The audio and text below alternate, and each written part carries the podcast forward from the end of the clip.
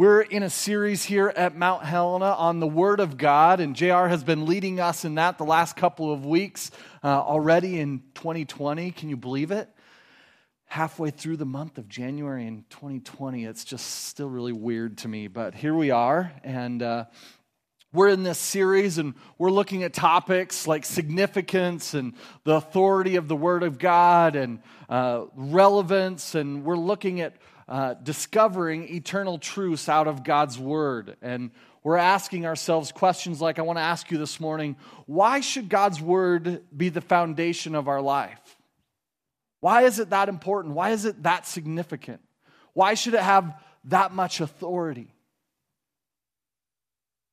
Why should it be a foundation of our very life?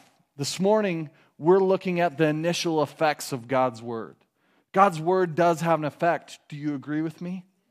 It accomplishes, it says in the Word, what it's sent to do. It does have an effect. And we're going to be looking in the next several weeks at the different effects of God's Word upon our life, what's, what the Word intends to do, what it means to do in our lives. This morning, we're just looking at the initial effects, not the long term effects. I don't think it's possible to list all the effects, do you? I know I can't.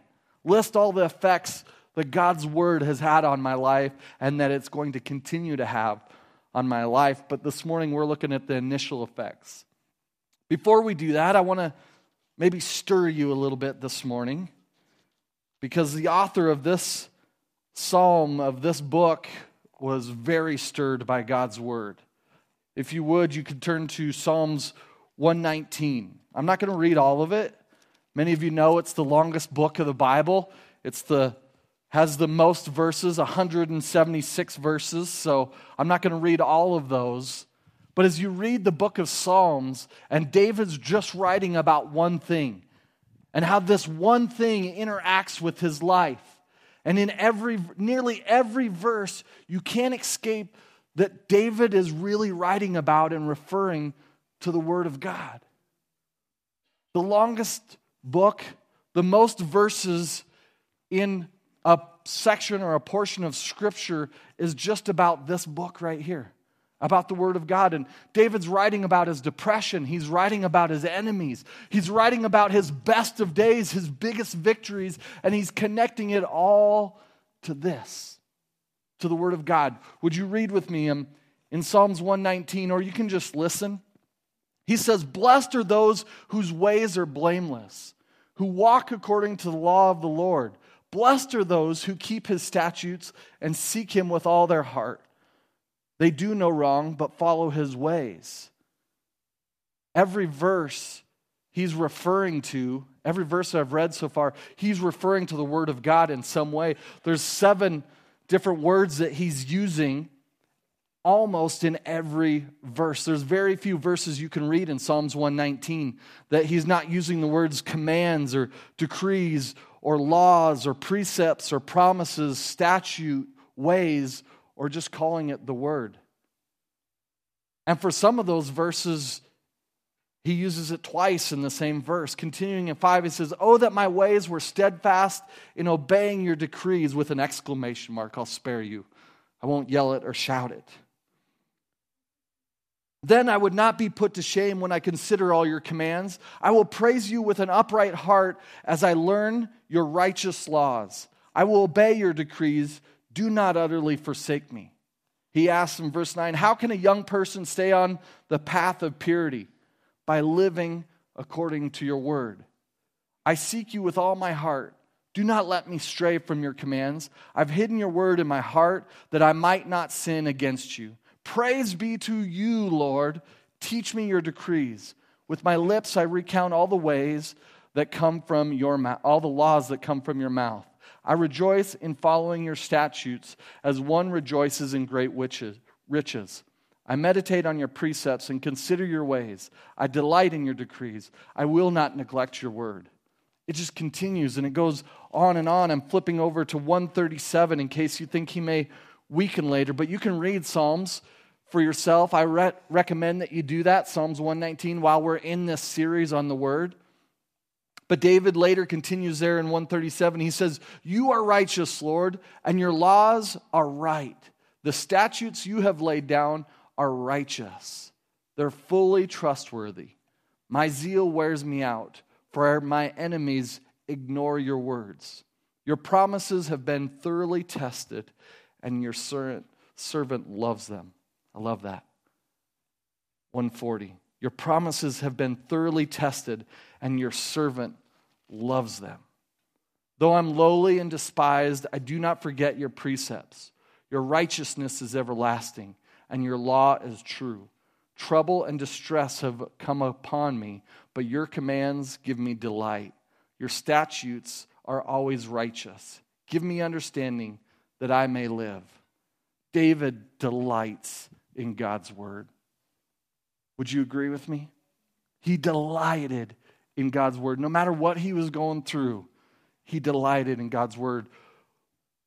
He delighted in God. He enjoyed God. He loved God. It says with all of his heart, with all of his soul, and all of his mind. And one way that I know that David loved God as much as the Bible credits him for loving God is because how much David loved God's word, how much time he spent in God's word, how much meditation, how near it was to his heart, how it quickened him, reflected upon the way he valued and cared about God.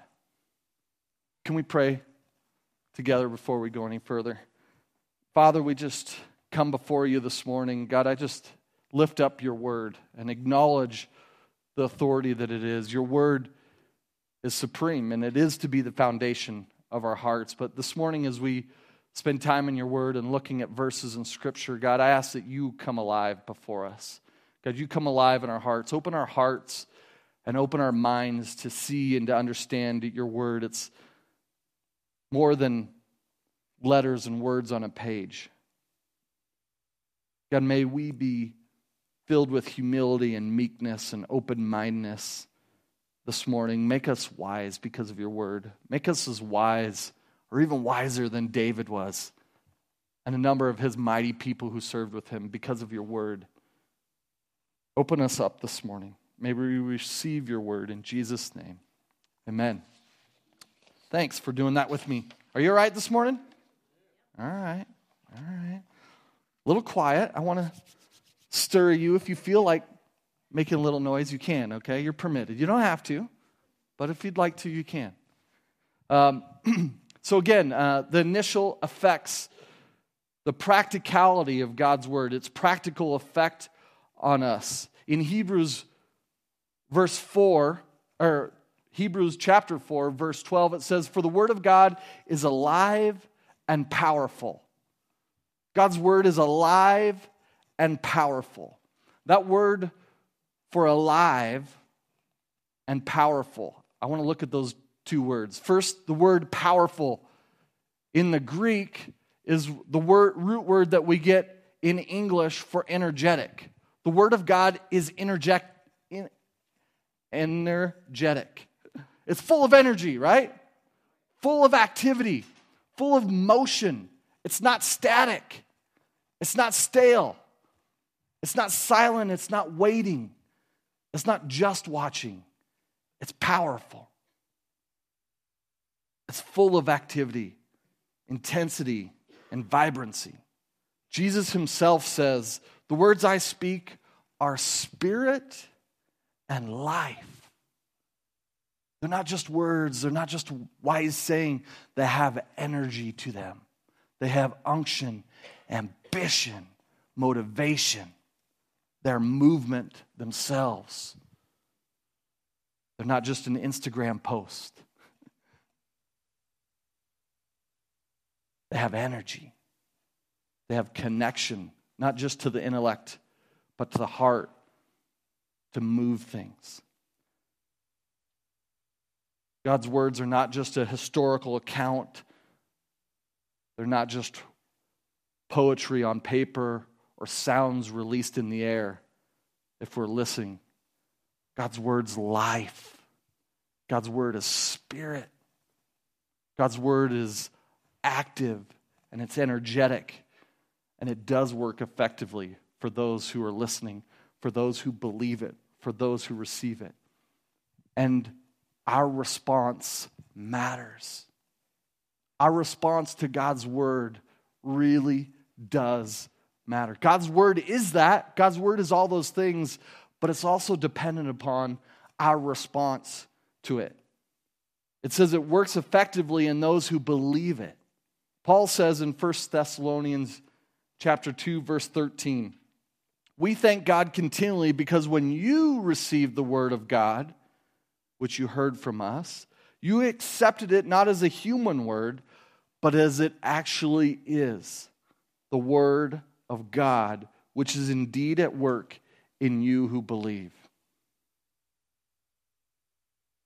Well, what if they did accept it as human word? It would not have worked. If they would have just seen it as words of human, words of man, it would have sounded good, but it wouldn't have had its effect. But Paul's recognizing them and appreciating them for hearing and receiving God's word like it is. It wouldn't have worked. Their response mattered. The manner and the degree to which we receive God's word helps dictate and determine the outcome, the working of God's word in our life. James says it another way. In James 1:21 it says therefore put away all filthiness, ooh yucky word, icky. Put away all filthiness and rampant wickedness. That, re- that one really sounds bad. I put naughtiness in there. Another version says naughtiness. And receive with meekness the implanted word which is able to save your souls. Rampant wickedness, little strong. I recently was able to uh, join my oldest daughter and my son in the Nutcracker Ballet this holiday season, and I got to be the father of the naughty girl.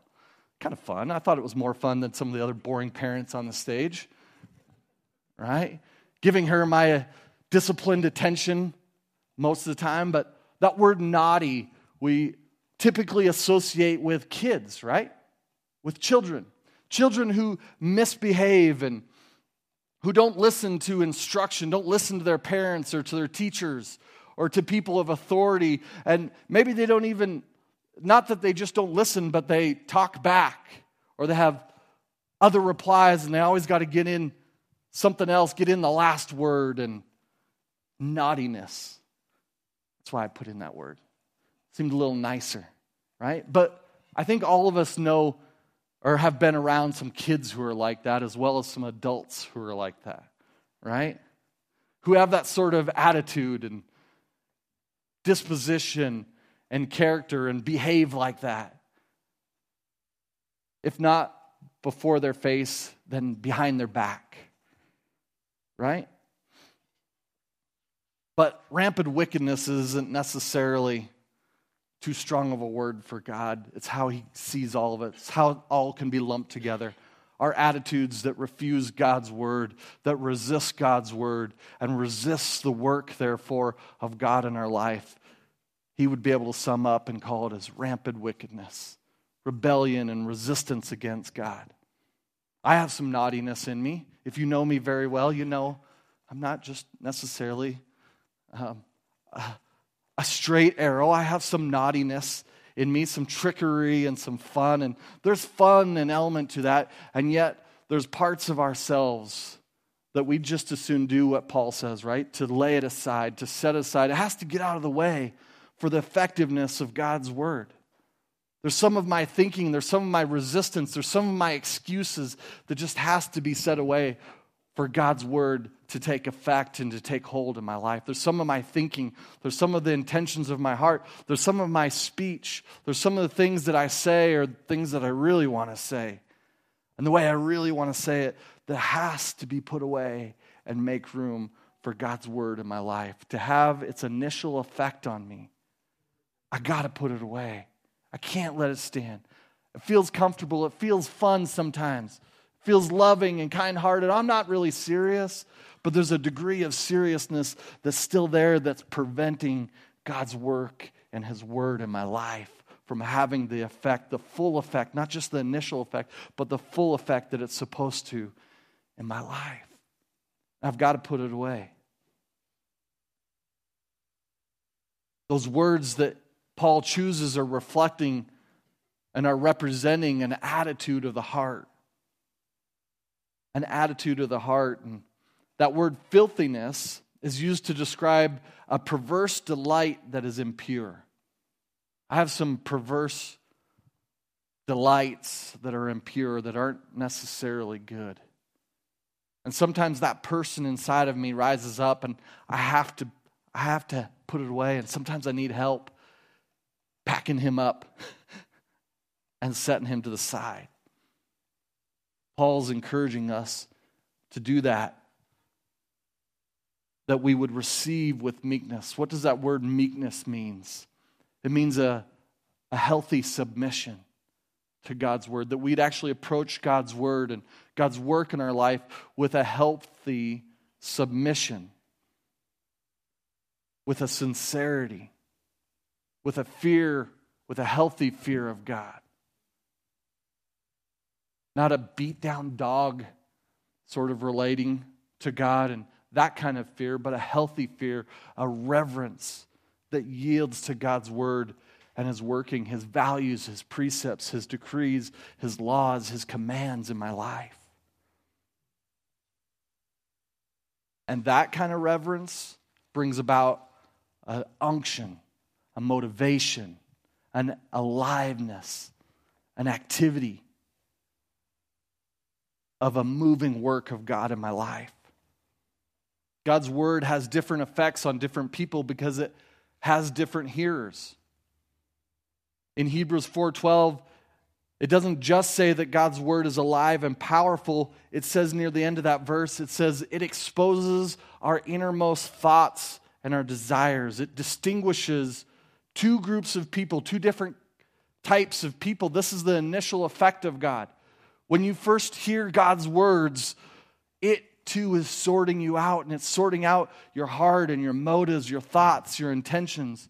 And according to the word, it's saying that there's, there's two groups there's hearers, there's people who the word uh, becomes alive and powerful and active in, and then there's another group, a whole other group. But it says there in Hebrews, the word of God is alive and powerful, sharper than any double edged sword. It penetrates even to the dividing soul and spirit, joints and marrow. It exposes the thoughts and the attitudes of the heart. 1 Corinthians 1:18 Paul describes that division the revelation or the reality of the division of character that God's word makes the distinction it makes. It says for the message of the cross is foolishness to those who are perishing but to us who are being saved it's the power of God. Two groups right? Two different groups. It's the same message. It's the same word. Different response, different effect, different impact. One causes life, and one doesn't move at all. One is totally stagnant and dismissed as mere foolishness. Two different groups. It doesn't paint much of a picture in between. The one group hears it, and their reactions are summed up as dismissing it as mere foolishness. And to the other group, to the ones who respond in an opposite way, the message becomes the saving power of God experienced in their life. What a difference, right? The initial effect of God's word. Our response matters. Before we go on, before we look at those effects, our response is what brings upon that effect of God's word in our life. The first effect I want to look at is faith. We know faith comes by what? Faith comes by hearing God's word. Then what? Let's look at it. Romans 10 17, it says, faith comes from hearing, and hearing through the word of God, the word of Christ, right? So there's the word in the beginning, three things here there's the word to begin with, and then we got to hear it somehow. Needs to be heard in our hearts, in our minds, in our soul, in our spirit. That might be through reading, that might be through someone speaking, that might be listening to it on your phone. that may be spent in a devotional time, but somehow we got to hear it. Just the well, we may be spending that time and we may be listening to it, but we still may not be what? Hearing it. Hearing it. Letting it soak into our soul and engage our soul and our spirit so it becomes active and it becomes powerful. God's word is what all of this began with. In the beginning, there was the Word, and the Word became alive and active. And God wants a soul interaction with God's Word. He wants us to hear His Word, not just with our ears, but in our soul and in our spirit, in an active sort of way. God's Word, in and of itself, doesn't just produce faith. There are plenty of people, again, there's two groups. There's plenty of people who hear God's word, who hear maybe the same word that you've heard before, and it doesn't have an effect. Our response, our engagement with God, our engagement with the word of God on a soul level, on a spirit level, in our hearts and in our minds, in the changing of our behaviors, activates God's word. Hearing can be described as an attitude of aroused interest and attention a sincere desire to receive and to understand the message. That kind of hearing develops faith, doesn't it? Engages faith, and faith has an effect on our life. Generally, society uses the word faith in a much different sort of way, in a very loose sort of context. In a very free sort of way, we speak of having faith in a doctor or faith in medical advancements, or even faith or trust in a system, or no longer having faith in something, no longer having faith in politics or in media or in our education system. But spiritual faith is different. Scriptural faith is believing that God means what he says in his word believing that God will do what He has promised in His Word to do in my life. David is an example again in Scripture in First Chronicles.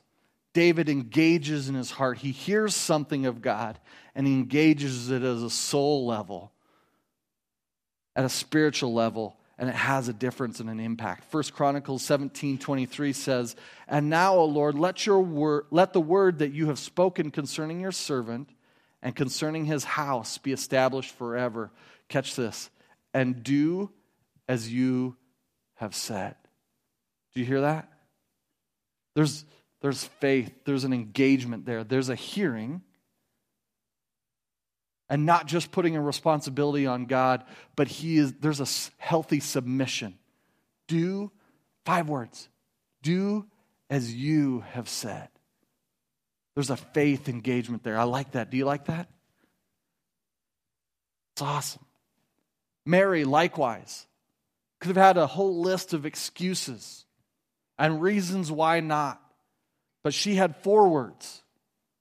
In Luke chapter 1, Verse 38 Gabriel, the angel from heaven, archangel from heaven, visits her, and he delivers a message to her from the throne of God. God's word he delivers to her. And Mary's response is this Let it be to me according to your word. What a submission. What a willingness. Scriptural faith is produced within the soul by hearing God's word expressing an active response of claiming its fulfillment in your life.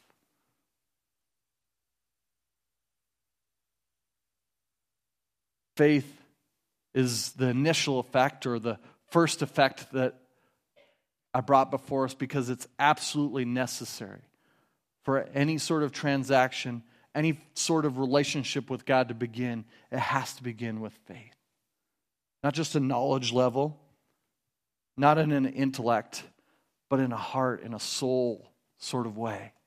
Faith has to take root. When faith takes root, it brings on its fullness and its fruition.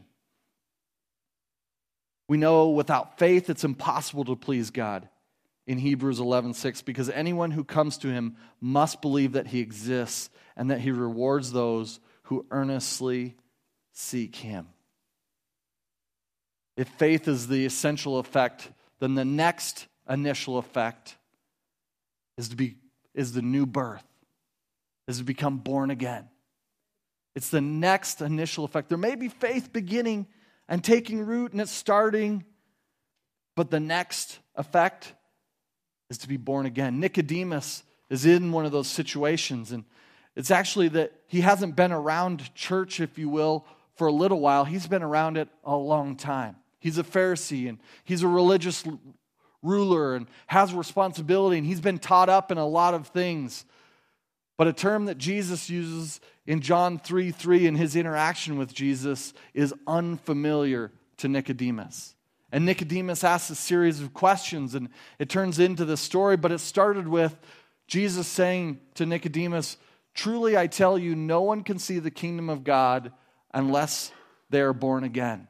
There's things that Nicodemus doesn't understand, and Jesus is pointing out the reason why he doesn't understand because he has to be born again. He has to experience a new birth process, a soul and a spirit sort of process and relationship with God has to begin. It can't just be studied, it can't be just learned, it can't be just passed on. There has to be an engagement with God at a soul level, at a spirit level. So that's where we get that born again and term and Jesus describes that process in a roundabout sort of way. to Nicodemus, but I believe Nicodemus got it. He understood it and he knew what that he come to know what that was. In 1 Peter 1:23 that process is connected and credited to the word of God. It says for you have been born again not of perishable seed but of imperishable through the living and the enduring word of God. Because of the living, the active enduring word of God, we can be born again. We can experience a new birth and a new regeneration. And that process creates a new man, a new person, a new nature inside of us. It doesn't just get rid of one, it creates a contrasting nature inside of us, a contrasting person. And Paul in his writings describes that as the old man and the new man. It's a spiritual process that creates that inside of us, and there is as contrasting one to another as black is to white. No, more than that. One has a sinful nature, and yet the other one cannot sin. Doesn't mean that the believer, the person with whom new birth has regenerated inside of, it doesn't mean that that person cannot sin, but that nature, that new man cannot sin.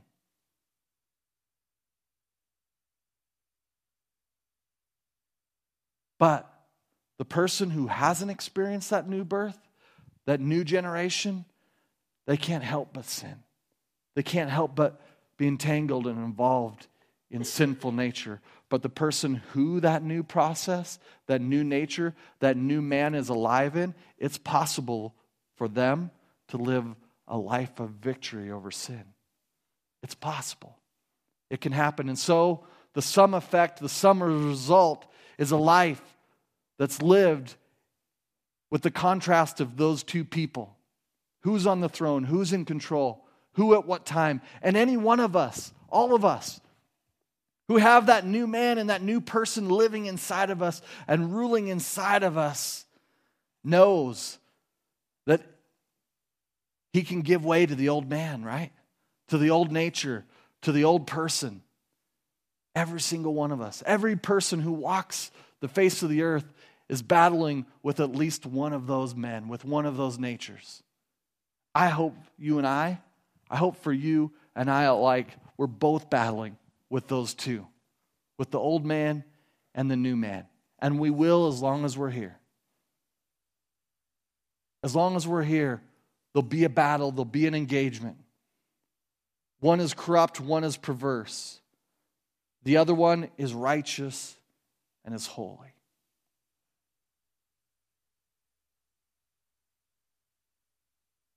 With that new birth and the new nature of God's likeness and that seed that's made to be like the seed of faith that was deposited inside of us, right?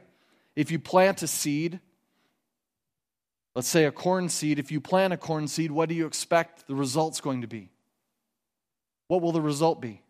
Apples? It'll be corn, right? Right? Likewise, in the end, that seed that's planted in you and I that he's talking about is not perishable, it's imperishable. And it's going to produce what in me?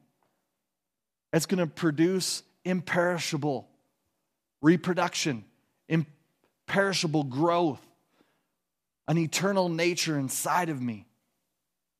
It's going to accomplish what it's set out to do. And with that new birth, what's needed? The last one, the last effect that I'm going to talk about this morning is spiritual nourishment. With new birth, nourishment is needed. We all know with a human baby, as soon as a human baby is born, they're all about assessing how healthy that child is, right? How healthy do they look? How healthy are they? We need to get blood drawn. We need to test that. We're taking measurements. We're assessing visually. We're assessing inside, outside. How is this child? But it doesn't matter how healthy the child is initially, they have to have nourishment or they won't survive. They won't make it. Their growth will be stunted. They're at the risk of death without immediate nourishment. And the same happens spiritually. Many have good intentions, many have good moments, and yet don't receive the nur- spiritual nourishment that's needed, that's provided in God's Word. Then God's Word is meant to have an initial effect, an immediate effect upon us as soon as we have that new birth and that new generation, regeneration inside of us. As soon as that new man, new person, new nature is created inside of us, we need the Word of God, right? We need the Word of God to take root in our life, or we venture letting it die out and wither away. We require spiritual nourishment to maintain life and to promote growth. We need the Word of God to maintain and to grow. And God's Word is so rich and it's so varied and it's so deep that it has the milk that the new babies need, it has that colostrum that the new creation needs, and it has all the vitamins, all the metamucil that the old people need. Right? And everything in between. It has it all. It has it all, but we have to be in it. We have to engage it. It has to reach us. We have to hear it in our hearts, in our souls, in our mind, and it has to take shape in our life and in our actions. Peter has spoke of that imperishable seed in, in chapter 1 and he's going on about what that seed's like and what that root's like and in chapter 2 he moves on and he says in verses 1 and 2, it says, Then, therefore, rid yourselves of all malice and all deceit, hypocrisy, envy, and slander of every kind. Like newborn babies, crave pure spiritual milk, so that by it you may grow up in your salvation. Like babies, we need to get rid of these things. When the new birth and a new generation happens inside of us, what do we know about the nature of milk? Does it last very long on whatever sort of conditions? It'll spoil, it'll go rotten, right? It gets rancid, nasty. I don't know if you're like me, but I just want to slap myself sometimes. When I suspect milk has gone bad, are you like me? Do you have to check it? I, I, just do. Not taste it, I don't mean that. But you smell it, right? And it's just, it's just bad. It's horrible. There's no smell like that smell. Our refrigerator here at the office gets that way sometimes. Maybe your office is the same. We bring things in, have the best of intentions of getting to it. We have a couple other free lunches that come along the way, and you've left something in there too long. It looks suspect, but I got to check it. Why? Why? Same sort of thing. God's saying, don't check it. Get rid of it. Get it out of your life. All malice and deceit and hypocrisy. Any of you have that before you came to Christ?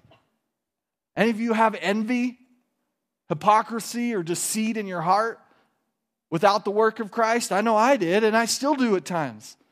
And it has to go. To get the nourishment, to get the healthy stuff, to get the good stuff, I've got to get those preventatives out of the way. I've got to make room for the good stuff. The pure spiritual milk is only the Word of God. And He doesn't want us to be in infancy very long. He doesn't want us to be drinking the best stuff for now isn't going to be the best stuff for later. We're going to have to get more and reach in deeper and find a different way to get the things that we need to get. Isn't that the story of our life as well? Right? Children's children to adults. Sometimes I want to see an old man, an old person that drinks as much muscle milk as some of the 20 year olds do these days, right? It's just not going to have the same effect. It's not the same sort of thing. You have to find a different way. What's healthy for a 20 year old isn't necessarily going to provide the nourishment, the nutrition that the 70 and the 80 year old that their body needs, that their soul and their spirit needs. God's word's substantial. It's the main item. It's the necessary item or main course of our life. Jesus says that as well when he says in Matthew 4 4, it's written, Man shall not live on bread alone, but on every word that comes from the mouth of God. God's word is that necessary, that source of strength in our diet and our spiritual night, diet. Those are initial effects of God's word, but there's so many more.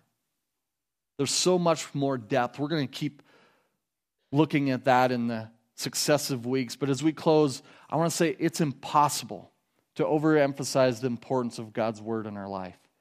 It's just not possible to take God's word too seriously, to spend too much time in it. When it's an engagement level of our soul and our spirit with God, it's not a waste of your time. There's a lot of pull on our time. There's a lot of ways we can spend our time. There's a lot of ways you can hear God's word, that you can listen to God's word. And yet, there's one way we have to engage God ourselves. We can't just listen to someone else engage God's word in a great message, in a great video, in a great preaching, or a great teaching, or a great book. We have to take God to our own heart. God's word's the medium through which Christ manifests himself to you and I. It's the way the Father and the Son come and make a home in our life by the Word of God. Let me finish it with a few statements here. Your attitude toward God's Word is your attitude towards God Himself. I cannot love God more than I love His Word. If I don't have a love of God's Word, I'm missing some of God's intended love for Him. I can't obey God more than I obey His word. I can't honor God more than His word has honor in my life. I can't have more room in my heart and more room in my life for God than I have for His word in my life and in my heart. Derek Prince, let me finish with a quote from him. Derek Prince wrote in the Spirit filled Believer's Handbook. He says, Do you want to know how much God means to you? Just ask yourself, how much does God's word mean to me? The answer to the second question is the answer also to the first question. God means as much to you as his word means to you. Just that much and no more. It's kind of like looking in a mirror, isn't it? Wow. Can we pray together? Father, I Thank you for your word. Thank you that your word is sent out in an alive and an active and a powerful sort of way. Thank you that your word it's pursued me, God. Thank you that even as a little boy your love pursued me in a jealous sort of way. And that God it's your word that opened my heart and opened my eyes my heart of bitterness and resentment and hurt. God, you opened it in a way that could receive love and receive forgiveness. And I thank you that even as a little boy, you dissipated the lonely feelings that I had of abandonment and isolation and abuse, that God, you and your word pierced that with forgiveness and mercy and with feeling that I was never alone again, that you were always with me, and you still are. Your word still pursues my life, and you want more. God, thank you for opening your word to us this morning. I pray that each one of us would receive your word like Paul in meekness and in submission, but in activity and engagement and motivation with you. God, open your word in our lives. Make our lives come open. Open our schedules, God. Open our schedules to spend more time with you. Open our mornings and our evenings. Open our hearts to engage and believe your word like David. Do as your word has said. Do just what you've spoken in my life. Lead us. Lead our ambitions. Lead our hearts to match up with your word. In Jesus' name, amen.